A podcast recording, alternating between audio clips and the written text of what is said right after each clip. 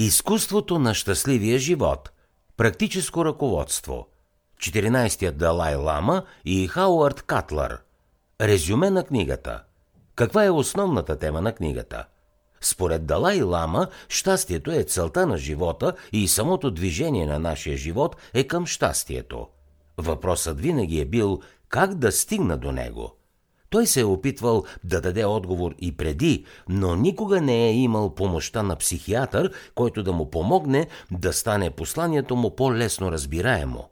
Чрез разговори, истории и медитации Далай Лама ни показва как да побеждаваме ежедневната тревожност, несигурност, гняв и обезкуражение. Хауърд Катлър е основният автор на книгата Изкуството на щастливия живот и тя е написана в първо лице, което изразява неговата гледна точка. Но книгата се основава най-вече на идеите на Далай Лама. Хауърд Катлър описва своя метод като автор, който е събрал и включил личните си разговори с Далай Лама, както и цитати от негови произведения или публични речи. Доктор Катлър изследва много аспекти от ежедневието.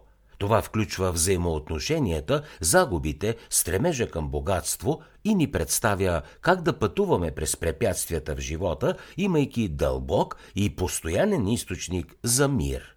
Намирането на щастие не е непременно лесно, но винаги е възможно. Всеки може да стане по-щастлив, като развие състрадание и поддържа добри навици на ума. Състраданието към другите е в основата на щастливия живот. Всякакви други различия между хората са вторични за основното право да бъдем щастливи и да избягваме страданията, право, което притежава всяко човешко същество. Вярата, етническият происход и останалите различия са повърхностни, когато се разглеждат успоредно с тази дълбока истина. По естеството си всички хора са нежни, внимателни и добри. Когато стават гневни и жестоки, това е просто една аномалия и отклонение от основната им доброта. Хората купнеят да бъдат свързани един с друг и да се докосват до споделеното усещане за хуманност. Отклоняването от този път носи емоционална болка и тревожни мисли, докато състраданието и съпричастността водят към трайно щастие. Смисълът и целта в живота се крият в преследването на личното щастие и в допринасенето за щастието на другите. Щастието понякога изглежда като една химера, но то е реално и е постижимо. Изисква се само постоянство и безотказна решителност.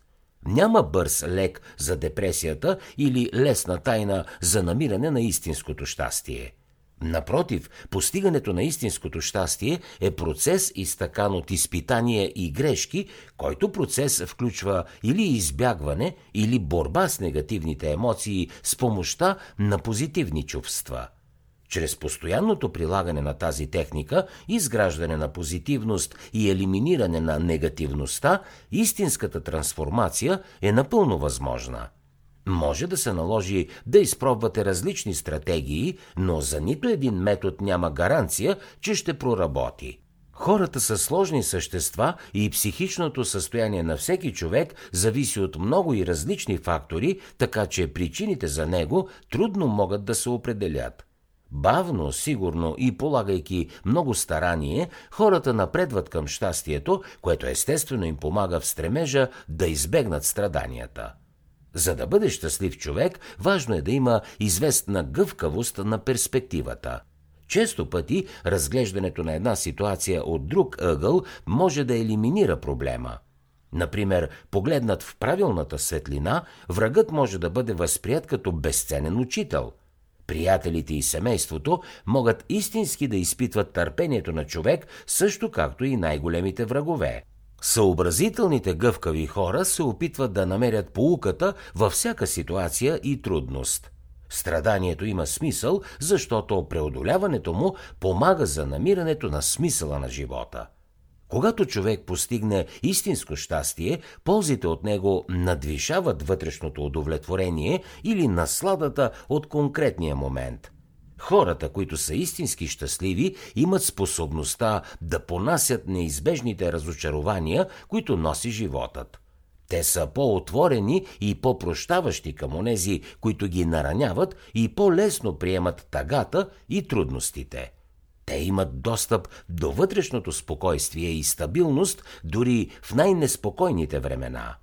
Такова щастие има много по-масштабно въздействие и достига отвъд живота на отделния човек, простирайки се до неговото семейство, обкръжение и обществото като цяло.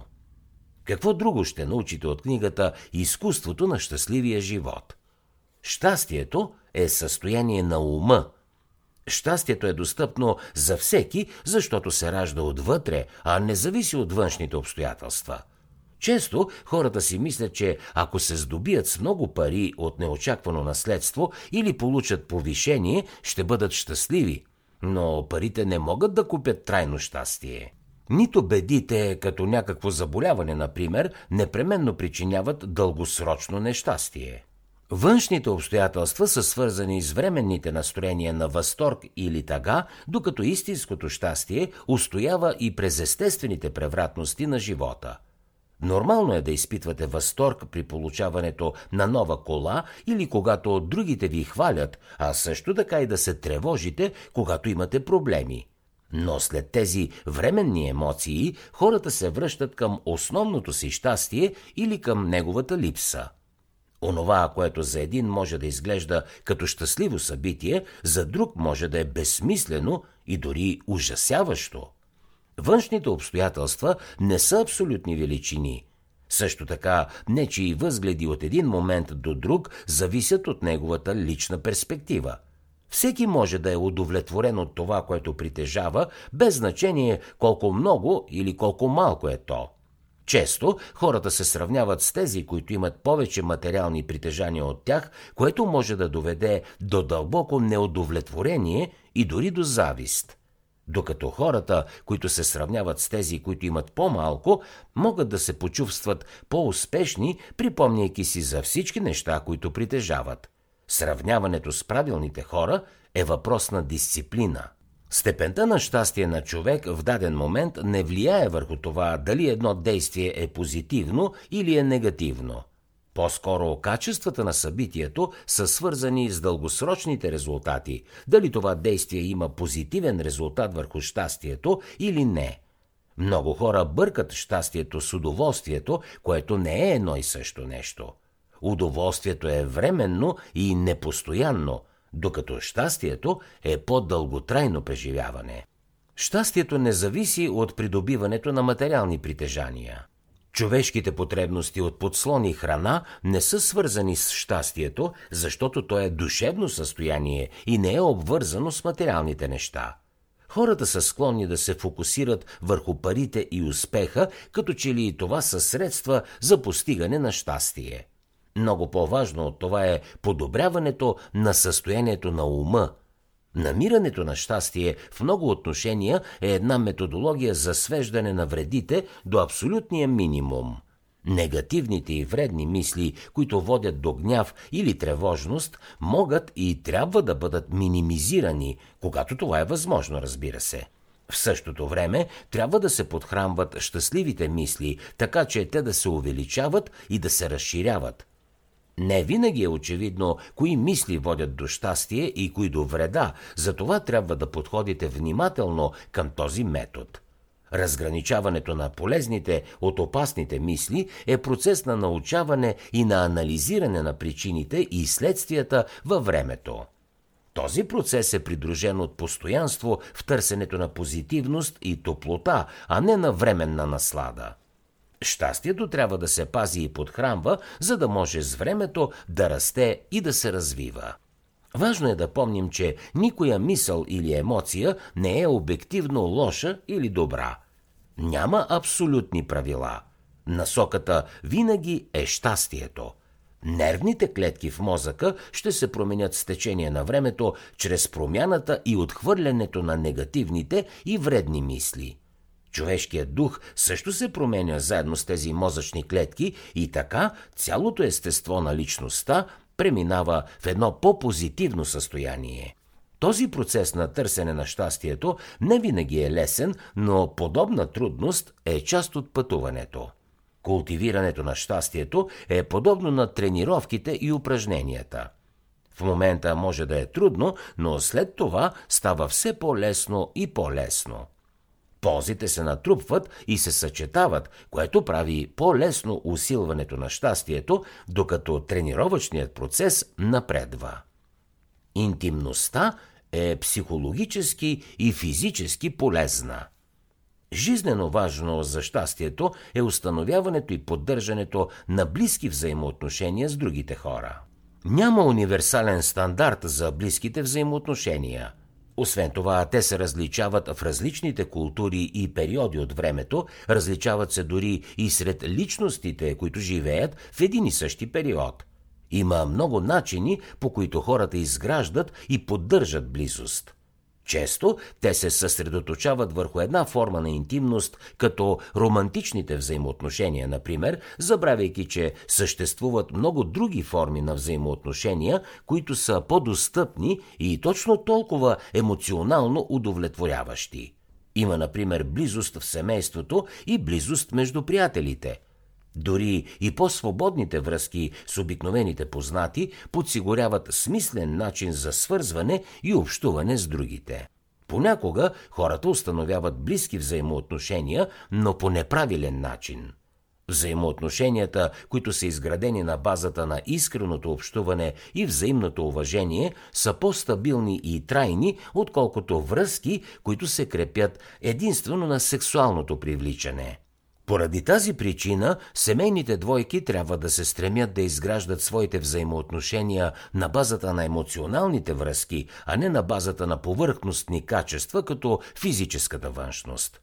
В западния свят романтичната любов е толкова идеализирана, че често пъти взаимоотношенията не могат да отговорят на прекалено завишените очаквания – Взаимоотношения, които се градят по-бавно във времето, устояват по-дълго и носят по-голямо удовлетворение. Основаната на съпричастност връзка е един от начините тя да бъде трайна.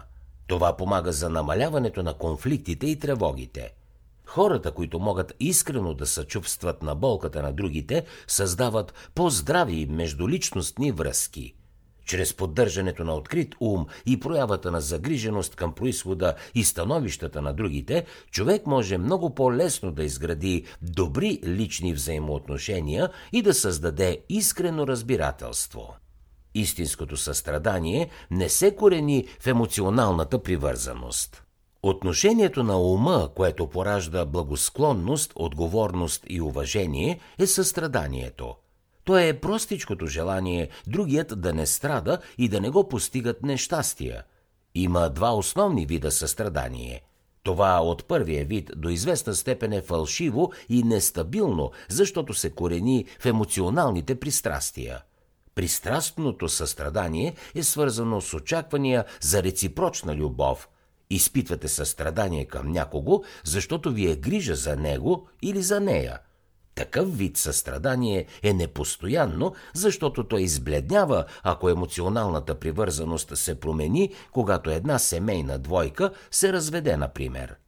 Втората форма на състрадание е по-стабилна, защото това състрадание се основава на цялостната доброта и доброжелателност на човека, а не на конкретна емоционална връзка. Щастието е човешко право, а не награда за избрана група от хора – всички приятели, любими и дори врагове заслужават живот, който е щастлив и свободен от страдания, доколкото това е възможно. Такова всеобхватно състрадание е по-малко променливо от емоционално привързаното, защото то не е свързано с конкретни моментни обстоятелства. Когато всички заслужават щастие, независимо от действията си или от това как някой възприема тези действия, Състраданието се превръща в естествено състояние по подразбиране и вече не е въпрос на избор. Такова състрадание се предлага безусловно. Състраданието не е задължително алтруистично. Развиването на това качество може да бъде користно начинание, което предоставя значителна полза както емоционално, така и физически – Проучванията показват, че състрадателните хора са много по-щастливи и здрави, отколкото не толкова състрадателните. Съпричастността към другите намалява риска от заболявания на сърцето и помага на хората да реагират по-добре на стреса, което води до по-добри резултати за физическото здраве. Страданието е неизбежно, но има стратегии, които могат да го облегчат. Загубата, особено под формата на стареене, болест и смърт, е неизбежна и всеки един човек се сблъсква с трудности и страдания. Справянето с тези естествени неща по емоционално здрав начин може да помогне за смягчаването на страданието, но не и да го заличи напълно. Приемете, че загубата е естествена част от живота. Това е първата стъпка към справянето с болезнената загуба. Отрицанието само влушава страданието и при всяко положение може да отричаш само за кратко време. Този, който отлага справянето с смъртта на близък човек в семейството, най-вероятно ще изпадне в дълбока депресия след периода на отрицанието. А нездравословните стратегии за справяне и понасене на болката, като алкохола и наркотиците, причиняват дълготрайни вреди, дори и да ни се струва, че в момента могат да облегчат временно болката. Приспособяването на отношението е по-ефективна стратегия за справяне с загубата и всеки човек възприема света по начин, който или усилва, или намалява неговото страдание. Например, хората, които гледат на стареенето като на негативно и неприятно нещо, ще се тревожат и ще бъдат нещастни с напредване на времето, което всъщност е нещо, за което те нямат сили и възможности да променят – Онези, които приемат остаряването и дори гледат на него по позитивен начин, ще бъдат психологически по-устойчиви и по-щастливи като цяло, защото ще се справят с свързаните с остаряването предизвикателства. Друг начин за намаляване на страданията е като предварително се подготвите психически за тях – Очакването на смъртта на любим човек, например, може да помогне и да облегчи страха от смъртта. Тази душевна подготовка не може напълно да изличи болката от загубата, но е ефективна техника за справяне с нея. Много от страданията хората си причиняват сами. Макар някои видове страдания да са неизбежни, често пъти те могат да бъдат смекчени. Някои проблеми не причиняват страдания сами по себе си, но непрекъснатото мислене за тях може да ги изостри и да ги влуши. Човек, който смята примерно, че споходилото го нещастие е несправедливо, може да се разтревожи и да се смути емоционално.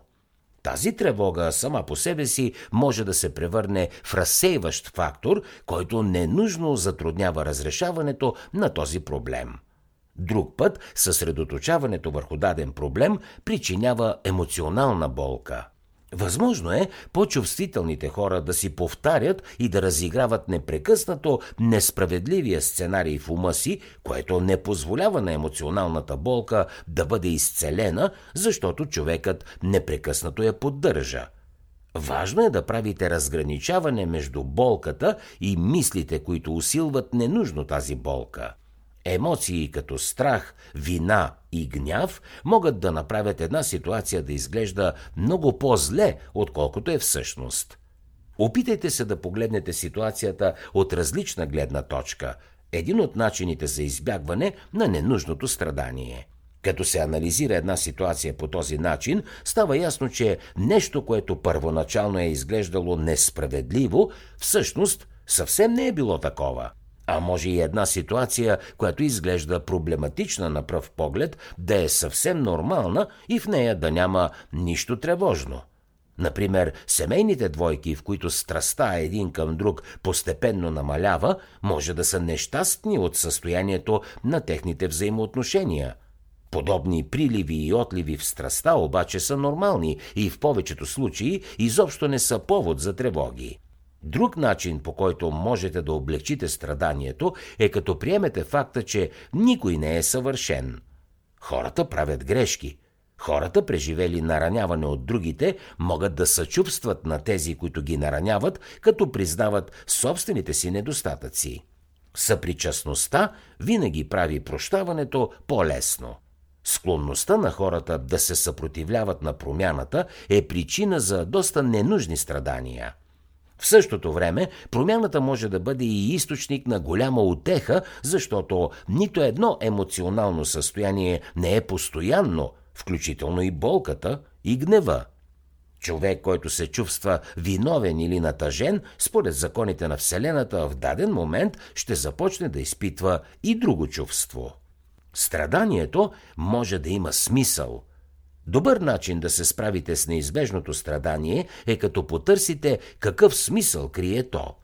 Понякога емоционалната болка може да направи хората по-здрави и по-устойчиви, а друг път може да ги направи уязвими и разчитащи повече на другите.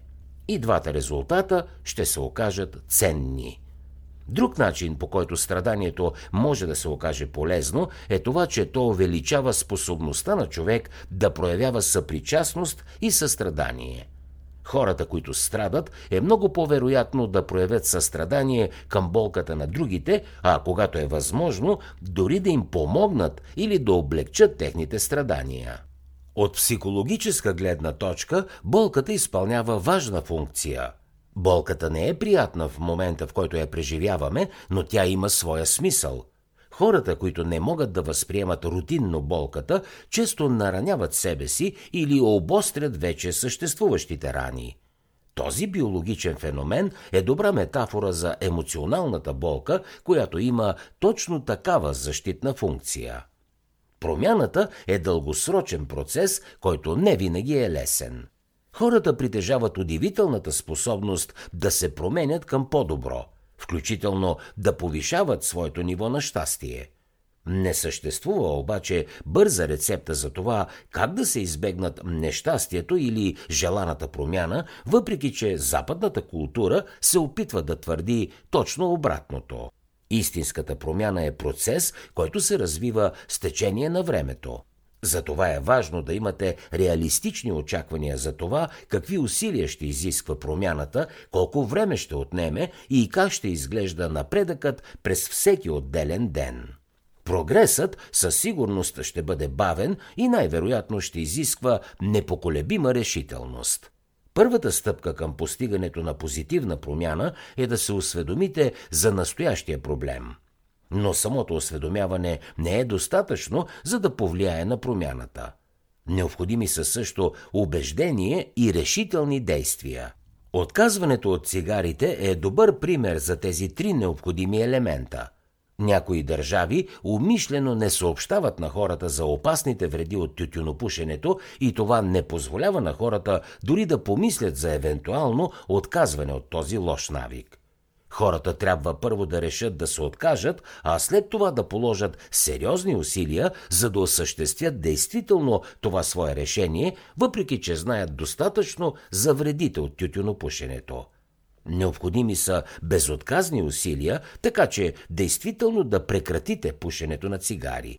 Новите навици изискват мисъл плюс целенасочено действие, независимо дали става въпрос за отделен човек, който се опитва да откаже цигарите, за цяла общност, която иска да рециклира повече, или за световното усилие да се намали употребата на изкопаеми горива. Новите навици могат да стартират, когато хората усетят специално чувство на необходимост, което да допринесе повече енергия в техните усилия.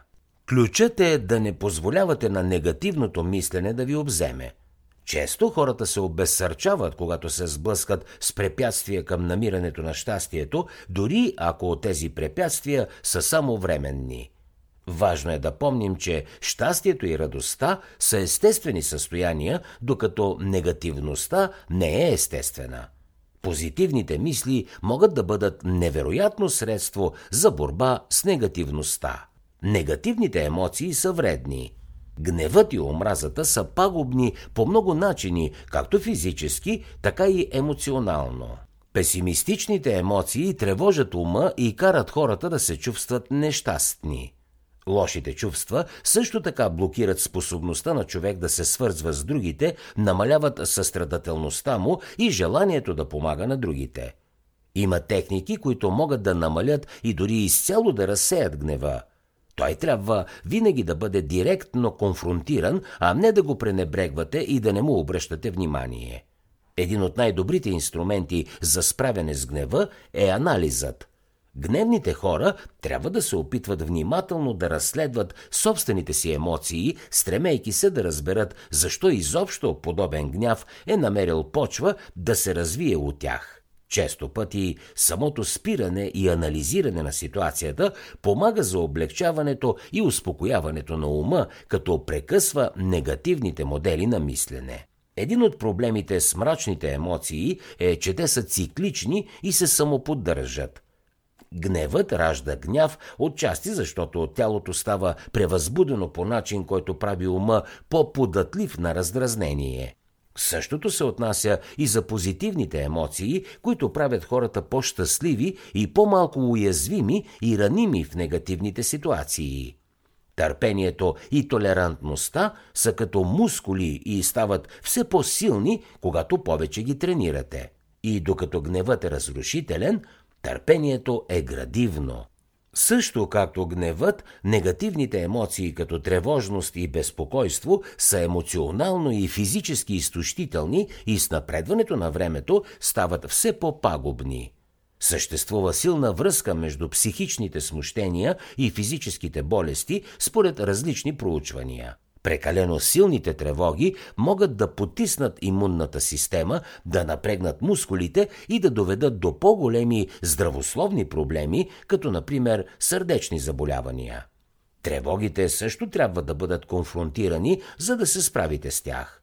Често пъти тревожността е нелогична, затова е възможно да замените негативните мисли с позитивно отношение – ако един проблем може да бъде разрешен, то тогава е много по-добре да използвате енергията си, за да го решите, вместо да се тревожите за него. А ако един проблем не може да бъде решен, то тогава няма никаква логика да се тревожите за него, защото негативните емоции само ще влушат ситуацията. Изкуството на щастливия живот комбинира гледната точка на един западен психиатър с тази на един будист – често Катлър сравнява собственото си нетърпение и желание за бързи отговори с по-балансираното, търпеливо и премислено отношение на Далай Лама. Становището на Катлър като събеседник на Далай Лама понякога директно противоречи на принципа, който Катлър се опитва да разбере, перспектива, която изглежда умишлено преувеличена – като цяло, Катлър хвърля скептичен поглед върху тенденцията на Запада да търси лесни отговори на сложните въпроси. Но в същото време самият Катлър като че ли също търси бързи отговори, които са по-често срещани в жанра за самопомощ, в който пише и той. Кратка биографична справка за авторите – Джетсън Джампел Нгуанг Уопсанг Еше Тензин Гятсо – 14-тият Далай Лама е практикуващ член на школата на тибетския будизъм в Гелук и е известен като лауреат на Нобеловата награда за мир, най-известният будистки монах в света и лидер на тибетското правителство в Индия. Тензин Гятсо е харизматична фигура и известен публичен оратор. Той е първият от своето родословие, който пътува на Запад. Там той е помогнал за разпространението на будизма и за популяризирането на концепциите за цялостна отговорност, светска етика и религиозна хармония. Хауърд Катлър е американски писател и психиатър, който практикува в Финикс, Аризона. Той е експерт в науката за човешкото щастие. Той е интервюиран от списания като Тайм и списанието на Опра, както и стотици радио и телевизионни програми. Говорил е също и пред публика неведнъж и предлага курсове и семинари, за да допринесе за щастието в Съединените Американски щати и по света.